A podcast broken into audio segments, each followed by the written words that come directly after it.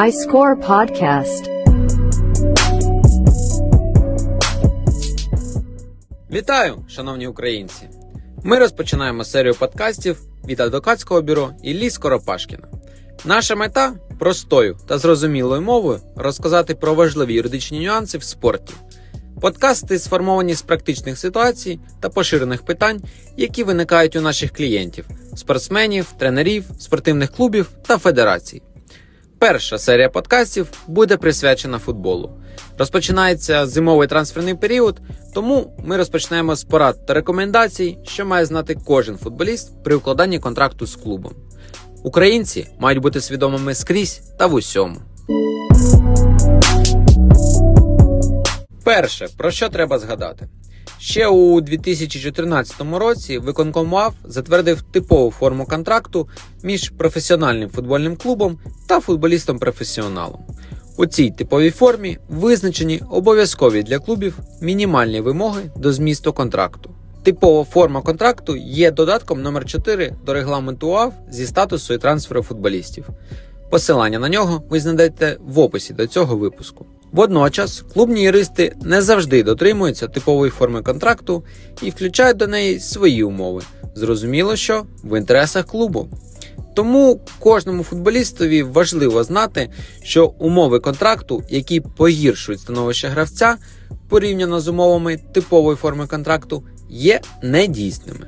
Це означає, що у випадку, якщо футболіст підписав запропонований клубом контракт не читаючи, а згодом виявилось, що його стандартні положення викладені всупереч типовій формі, то при розгляді спірних питань будуть застосовуватись положення типової форми. Наприклад, в типовій формі вказано, що клуб має право на зміну фінансових виплат футболістові в бік зменшення тільки в частині премій чи бонусів. Тобто, основна заробітна плата футболіста не може бути зменшена, навіть якщо це прописано в контракті. Отже, якщо вказані фінансові штрафи, які стягуються заробітної плати футболіста, то такі умови контракту є завідомо недійсними, а застосовані штрафи незаконними. Другий приклад. У типовій формі контракту вказано, що на період реабілітації футболіста після травми і для відновлення ігрових якостей за рішенням головного тренера клуб має право тимчасово перевести футболіста-професіонала в іншу команду клубу на різні періоди, або до повного відновлення після травми, або для підвищення ігрових якостей на строк до одного місяця. Отже, якщо в контракті клуб прописав своє право переводити футболіста до іншої команди без визначення умов та строків або на строк більше місяця, це насправді не дозволяє клубу так діяти. Клуб може переводити футболіста в інші команди лише на період реабілітації або для так званого підвищення ігрового рівня, але не більше ніж на місяць поспіль. В іншому випадку це є порушенням прав футболіста. Так само, якщо переведення футболіста в іншу команду обумовлене не рішенням головного тренера, а, наприклад, рішенням президента клубу. Це також буде вважатись порушенням з боку клубу. Типова форма контракту певною мірою стримує клуби та клубних юристів від зловживань в процесі розробки власних проєктів контрактів.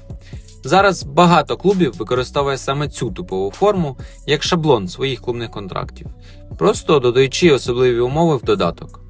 До речі, футболіст також може скористатися цією формою. У будь-якому випадку, при підписанні контракту слід розуміти, що умови такого контракту заздалегідь продумані і складені юристами клубу, та зазвичай з перевагою на користь клубу. Незрозуміла на перший погляд умова контракту може вистрілити проти вас у самий незручний момент. Будь-яка неясність в контракті є небезпечною. Тому, якщо якась умова для вас незрозуміла, не потрібно соромитися, не потрібно піддаватися на спонукання зі сторони клубу чим швидше підписати контракт, а потрібно взяти паузу і порадитися. Якщо клуб зацікавлений футболістові, а він зацікавлений, якщо веде переговори, клуб зазвичай погоджується на його умови і вносить зміни в контракт з урахуванням побажань гравця. Водночас, якщо контракт вже підписаний на умовах клубу, його вже ніхто переглядати не буде, та всі умови будуть використані в інтересах клубу, а не спортсмена. Підписання контракту це не просто пуста формальність. Тому краще заручитися підтримкою професійного юриста в цій галузі. У частині стандартних відносин все більш-менш зрозуміло, але конфлікти виникають більшістю із нестандартних ситуацій. Тому в наступній частині ми звернемо увагу на розділи контракту, де можуть бути приховані так звані підводні камені. Такі умови не передбачені в типовій формі, тому клубам дана певна свобода щодо їх трактування. iScore Podcast.